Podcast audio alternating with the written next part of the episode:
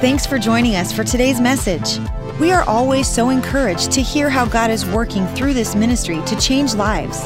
If you have a story to share about how God has worked in your life, then let us know by sending us an email to mystory at timberlakechurch.com. Also, if you would like to support this ministry financially, you can do so by giving online at timberlakechurch.com slash give. Enjoy the message. Welcome to Timberlake Church. It's good to have you. If you're watching online, we're so glad that you're, you're joining us from the comforts of wherever you are. And uh, welcome to the Redmond campus. So good to be with you. My name's Carlos. I'm one of the pastors here. And I've been given the charge of bringing the message this weekend as we are continuing our series called Fearless, hence the t shirt that you might have seen not only up here but uh, around the campus. Uh, we, we want you to know that, that as a church, we feel like we're in a season to address some of the things happening in our life head on. And that really came from our creative pastor, Pastor Chris, that tall, beautiful man with the bald, that bald head that stands up here sometimes. And uh, he came to Ben and the, and the, leadership team and just like, hey, I really feel this is this where we should go. In the Easter season, he's talking about fearless and the times in Scripture where you hear somebody having this encounter with God and they're told, fear not. Do not walk in fear. And so this week we're going to dive into uh, the, the, next, the next weekend. By the way, the first few weeks have been incredible. I encourage you to go back and watch those if you have not already listened to those. Uh, but this week we're going to talk about fearless obedience. What does it mean to be obedient uh, and to be fearless? And so uh, I, I want you to know that as a dad, one of the struggles I have is whenever my kids are afraid of something. I don't know if other dads are like this or moms, but when my kids are afraid of something, something actually just rises up within me and I want to make them do it, right? I, I, just don't want them to be afraid. I don't want them to miss out on life. I don't want them to miss out on opportunities. Uh, from the time they're little, I tell my kids, you can go to college anywhere. You don't have to be close to home. And my wife is crying in the corner, no, tell them to stay home. You know, and I'm like, no, they can go anywhere because I want them to be fearless. And, and a few years back, my son, knows I love roller coasters. I love roller coasters. And he said, Dad, I don't like roller coasters. I'm never going to ride one. I was like, Over my dead body, you're not going to ride one. I was like, How about I buy you the newest PlayStation that comes out? He's like, Oh, oh okay. I'm like, Hey, little bribery never hurt anybody. And so we go to the, the amusement park, and I say, Son, you're going to have all day. By the time the lines happen, it's going to take us all day. You can kind of recoup from the ride, whatever that means. And, and so we show up, and nobody else shows up to the park that day. So we rode all the rides in two hours, not knowing that my son was going to have vertigo at the end of it and throw up everywhere. But guess what? He got over his fear. And he looks at me, he's like, Dad, that was awesome. I'm so glad you made me do that. It's a great dad moment. A few months later, my daughter, she was about nine or 10 years old. We're on vacation at this lake house, and there's this 40 foot cliff, and we're, we're walking. I said, You see that cliff? Yeah, we're going to jump that. No, I'm not. Oh, yes, you are. No, I'm not. I'll give you 50 bucks. I'm jumping, Dad. Kids will do anything for money nowadays, right? She jumps a 40 foot cliff. She's so excited. She gets to, back to the house and tells my wife, and my wife is so mad at me. One, because I bribed the kid, and two, I made her, my nine year old, jump a 40 foot cliff.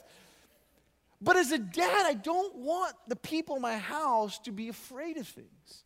There's too much in life to be afraid of, and then it stifles us. And can you imagine God the Father?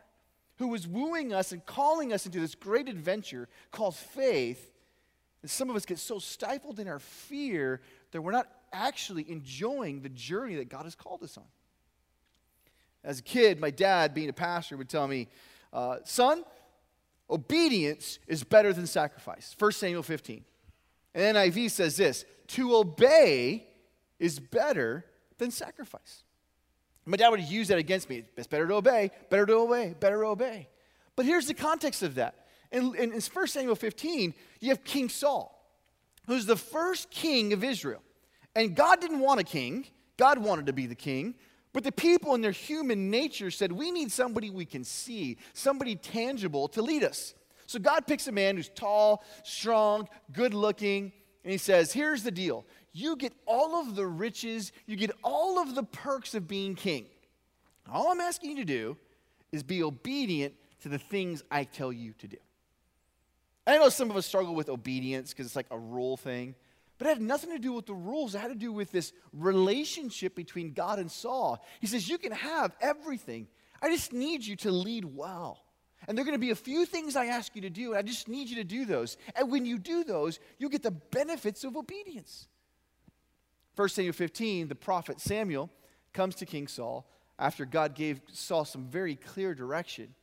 And Saul did not listen to the directions, he was disobedient. And Samuel comes to him in chapter 15. He says, God regrets making you king because of your disobedience. And you know what Saul's response was? Wait, wait, wait. You don't understand, Samuel. You and God don't get it. Like, I went to where you told me to go, but instead of leaving everything where it was, I brought back the riches. I brought back the cattle. I brought back all of the good things. See, see, what had happened was I intended to take all of the extra stuff that God never told me to get, and I was going to give it to God anyway. See, see, isn't God proud of me? And Samuel was like, No. Because it's an act of disobedience. And to obey is better than to sacrifice. What does he mean? To sacrifice the riches you thought were important in your own eyes. Can you imagine the next time you miss a, a kid's soccer game or recital? The next time something like that happens and you go to your kid who's eight or nine years old and say, Hey, I'm so sorry I wasn't here. But do you know that me not being here, daddy made an extra $10,000. Aren't you proud of me? Your kid's not going to be like, Yeah, great. Because you missed the moment. Because what was important in your eyes or my eyes or what was important for your own job that you had to do isn't always important. It doesn't transfer to the other person that we are in relationship with. And how many times do we go before God and say, God, help me close this deal? I promise, God, I don't tithe, I don't give, but if I close this deal, I'll give the church a little bit. Then you get a little bit, and you're like, oh, the church doesn't need that much. Change my mind.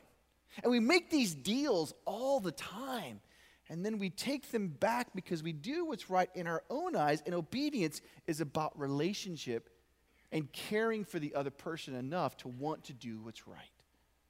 So, what we're going to do is we're going to dive into Luke chapter 1 as we get ready in the Easter season, get the precursor for Jesus. And we're going to do this character comparison between two women in Luke chapter 1 who are vital to Jesus' life and ministry.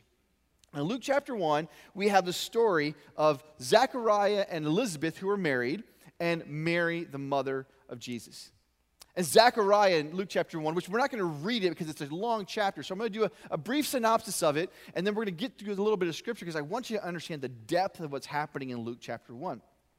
So Zechariah, who's a priest, is married to Elizabeth. And uh, the angel Gabriel shows up to him, and like the same fashion everybody else, when something extraterrestrial enters the room, the first thing they say is, Do not be afraid. And sometimes when they're saying that, they're not just saying, Don't be afraid in the moment you have this bright light shining in front of you. They're also saying, don't be afraid of what I'm about to ask you to do. That's bigger than you. So Zechariah has this moment with Gabriel, and Gabriel tells him, I know you're advanced in years. I know your wife is beyond childbearing years, and you have no children, but God has saw you righteous and faithful, and you're going to be a dad. And Elizabeth's going to be a mom. And Gabriel couldn't, uh, Zechariah couldn't believe it, so he questioned Gabriel, and Gabriel said, You know what? From now on, you're going to be mute. You're going to be mute till the baby comes.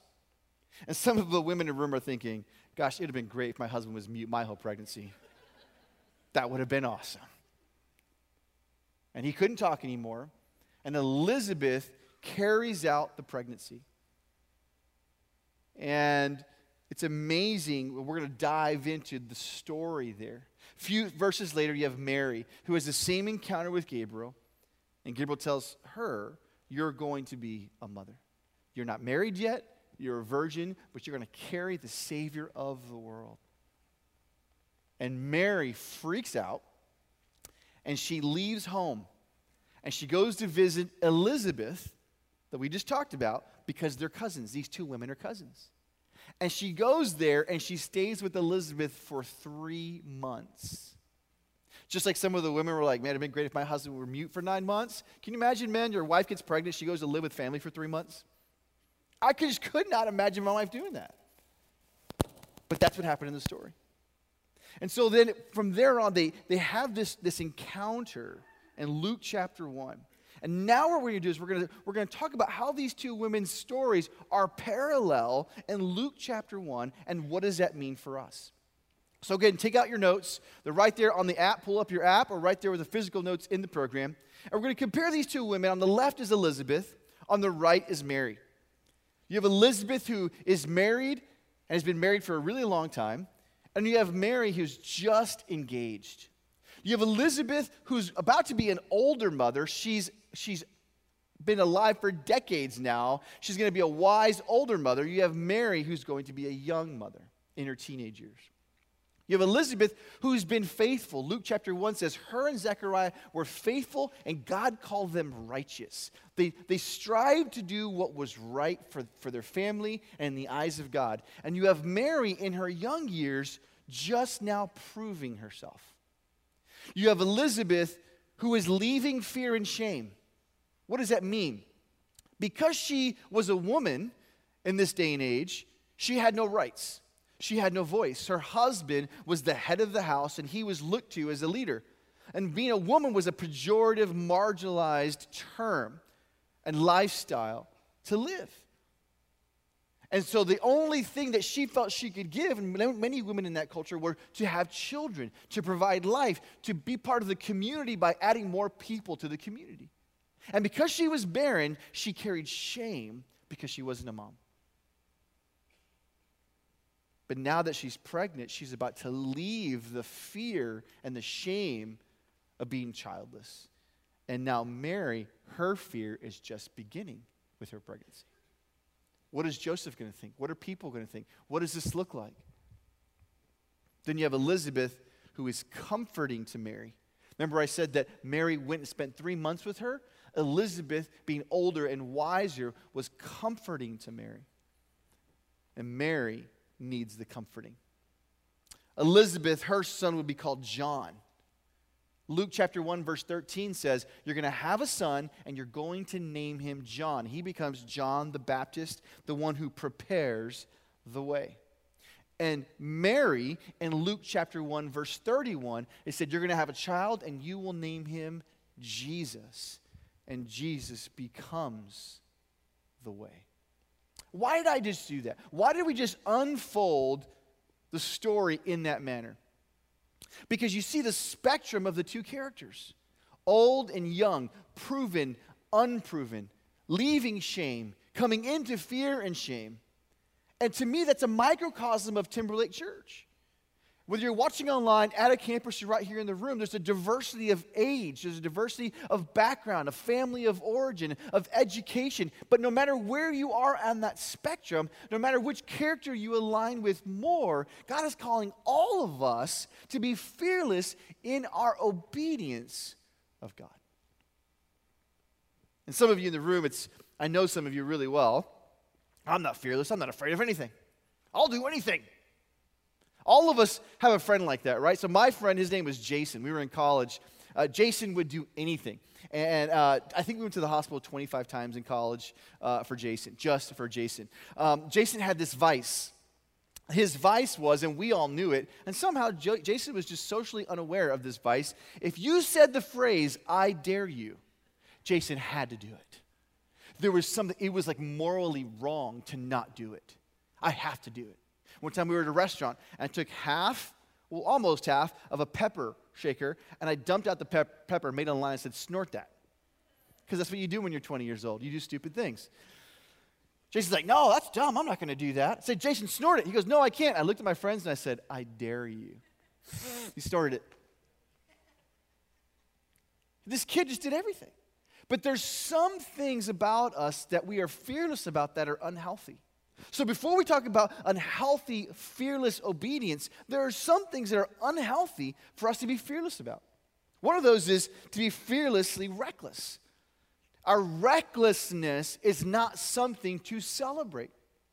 Some of us are reckless with our food, our consumption, the way we go about eating. Though we'll eat whatever we want for two days and fast for eight days, and you put your body through so much because of a lack of discipline. We're reckless. Maybe we're reckless with our finances and you gamble. You buy properties, you do this. Maybe you're gambling on, on sports over the weekends. And, and sometimes you win and most times you don't. Become reckless with your finances. Maybe, maybe you're reckless with relationships because people just come and go, right? That's the way I was brought up. Relationships come and go, boyfriends come and go, girlfriends come and go. And we've lived this life. And some of us might be reckless when it comes to sex.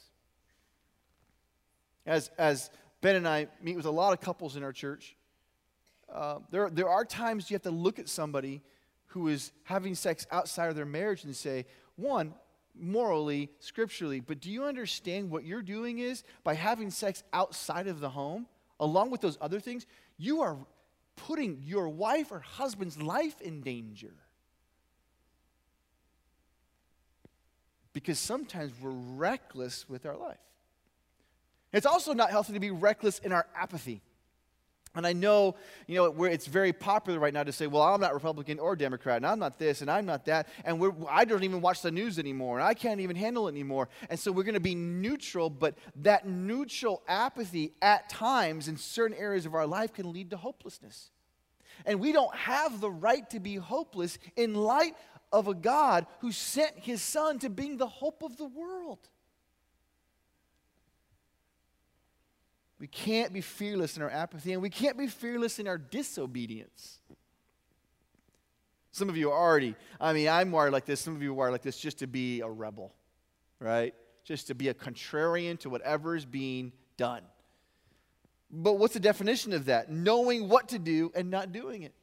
Do you know that's also a definition of sin? Knowing what to do and not doing it. It's like, I just don't understand how my kids at times see my wife not as a human, but a dishwasher. I'm like, there's a sink, there's water. Wash the plate yourself. It's just the right thing to do. And their reaction's like, oh my gosh, this is so hard. The water's too hot. I'm like, are you kidding me? If that's the hardest thing you have to do today, you have a great life. It's just the right thing to do. But some of us just don't want to pay the price to be obedient. And if we're not careful, we take shortcuts. Or maybe you have problems keeping a job or staying in the same house or staying in a relationship. And let me pose this question to you Could it possibly be that the issue is not with all of the bosses that were horrible to you, or all of the homes that fell through your hands, or the relationships you couldn't keep? Could it be possible that the problem might be us? J.R.R. Tolkien, who's one of my favorite writers, authors, and the movies are okay too, but uh, he says this. He says, A man that flies from his fear may find that he has only taken a shortcut to meet it. And we create these patterns in our life because of disobedience. So, what does it mean now, getting into the word, to be fearlessly obedient, to walk in obedience? Number one, a wholehearted interaction with God. Wholehearted interaction with God. What does that mean? It means a ministry of presence. I am present in this relationship with God.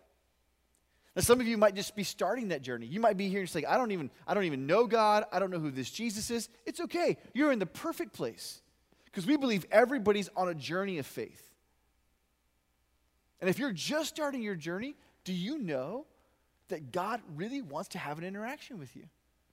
Do you know that Scripture tells us that nobody can come to know the Father unless the Spirit of God draws them and woos them in? Because there are times that God pursues the relationship, God pursues the interaction. My dad tells, tells us stories when he was a teenager. He was raised in uh, Lower East Side of Manhattan, New York City. And, uh, and, you know, he's a street kid in the 60s and 70s, and it was pretty rough area. And, and, and New York City was very different back then. It was run with prostitution and drugs, and, and it's not as nice vacation spot like it is now. And uh, he said, even though his mom was in the Caribbean, in Puerto Rico, he said, There were times I would have encounters on the street of New York City, thousands of miles away. He tells multiple stories of being on the street and him introducing himself and somebody saying, You know what? I know your mother. He's like, What? My mother's on an island in the middle of the Caribbean. How do you know my mom? I don't know, but I know your mom, and you know she's praying for you. My dad was a heroin addict. as a teenager in New York City. He's like, How in the world did this happen? But he looks back and he knows that God was pursuing him because he, he had a mother who was praying for him. But there are other times that wholehearted interaction with God is us pursuing God. It's us putting ourselves in position to interact with God. The reason why I use that word interaction because it means it takes multiple people takes multiple people to work through the relationship. And here you have Mary and Elizabeth and Gabriel wrestling through this interaction with Gabriel. Wrestling through this interaction because it's wholehearted. Obedience takes a relationship with God. And without relationship with God, it's just a bunch of rules. God wants our heart. Number two is to trust the process. Write that down. Trust the process. I know that can be hard for some of us because we struggle with the word trust. And others of us are too impatient to really wrestle with the word process, much less the actual timeline of process. We have to trust the process of God. Remember, I told you Zechariah was struck mute? He was mute whenever the angel came to him because he was questioning the angel. But he had to trust that the same God who struck him mute was the same God that when he was completed would give him his voice back. How many of us at times feel like the process we're in, nobody can actually hear us? We feel like nobody can hear our voice. We feel like alone. Is God really with me? Is God really for me? And Zechariah had to trust God with the process.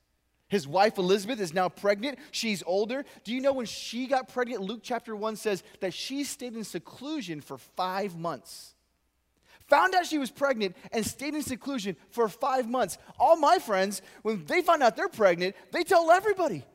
They say, I'm nine days pregnant. it's like a little too early, okay? Five months.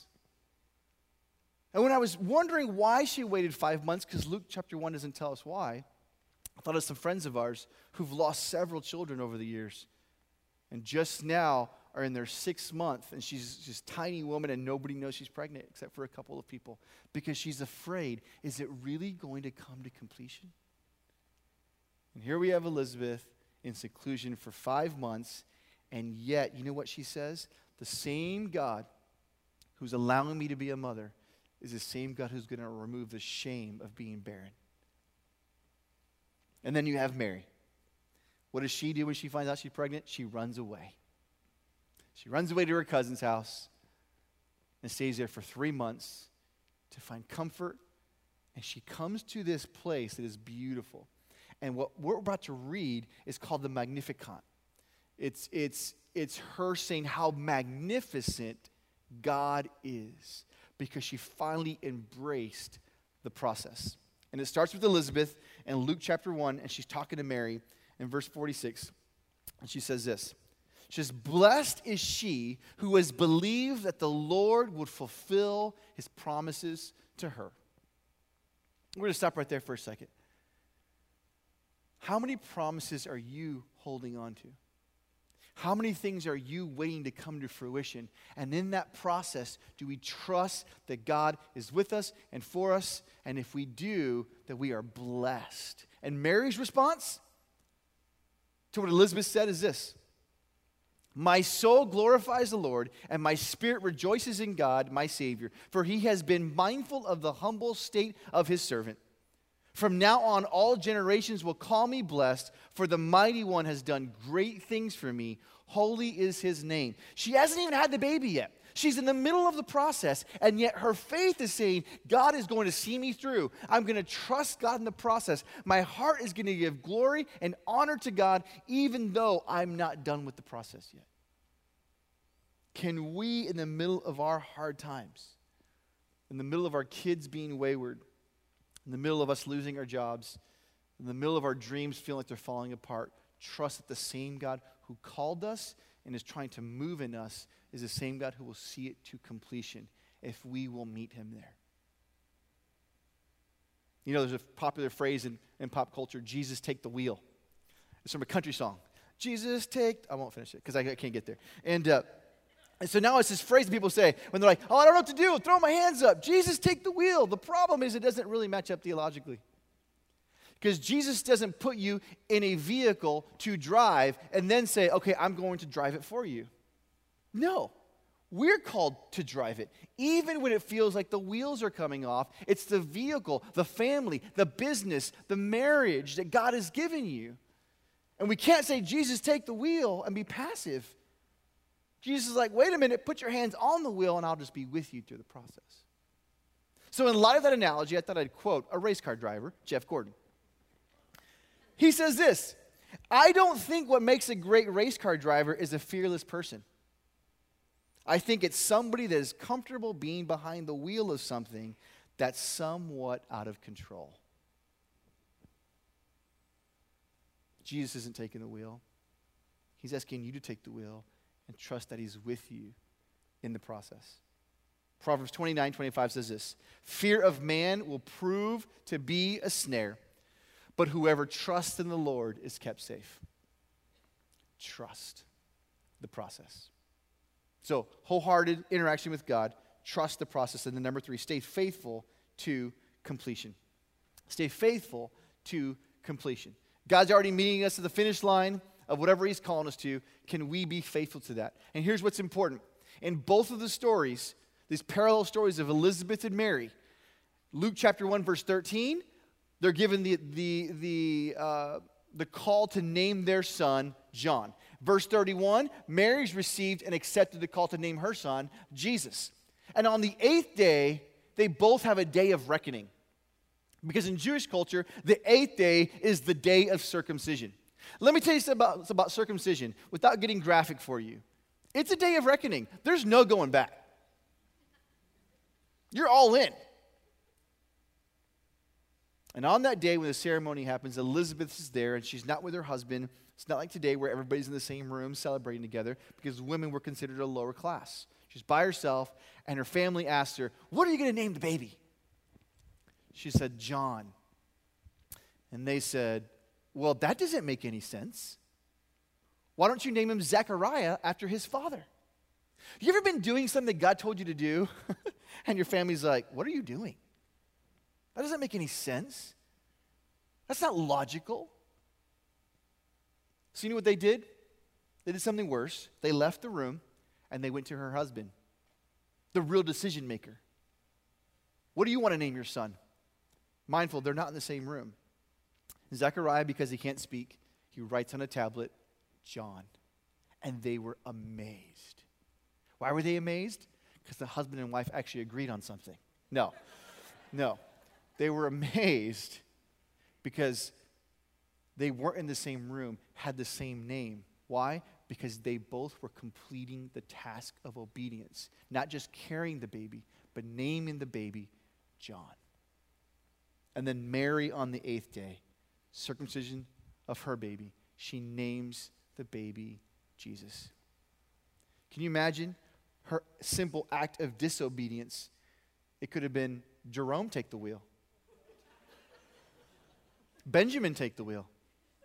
No, she was obedient to completion. And how many times do we not trust the process? And right before the end, we take control back and we don't finish it out. When I was 18 years old, I wanted to go skydiving. I love doing crazy stuff, and I'd bungee jump, skydive, love skiing, double diamonds. I mean, I love that kind of stuff.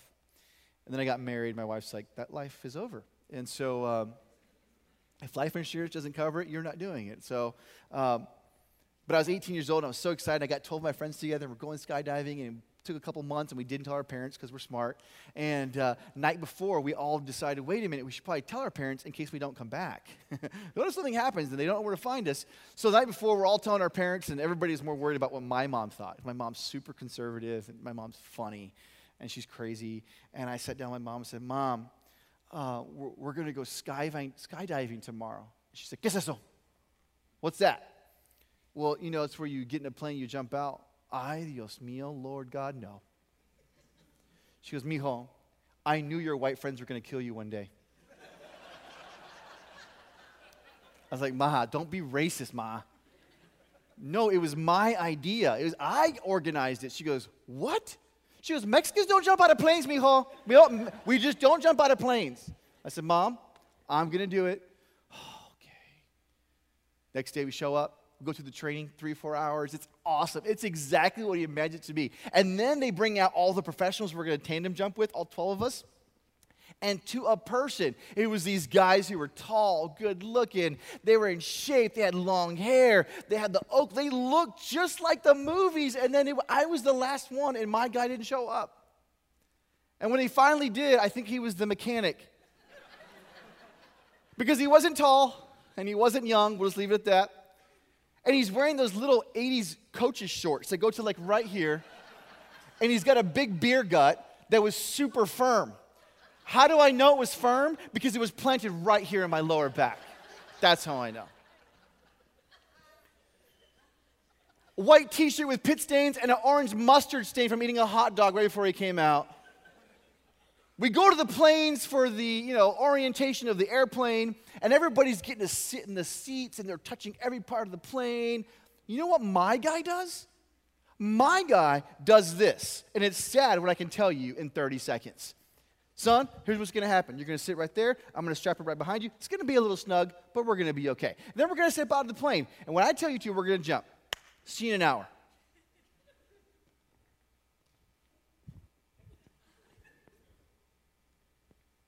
There has to be more than this. I've been playing this for months. And all my friends are getting the tour. And I'm sitting there with nothing. Jump out of the plane. After about five seconds, I forget about the beer gut right in my back. Can't feel it anymore. And we get all the way down and we land and we completed the jump and it was awesome. It was amazing.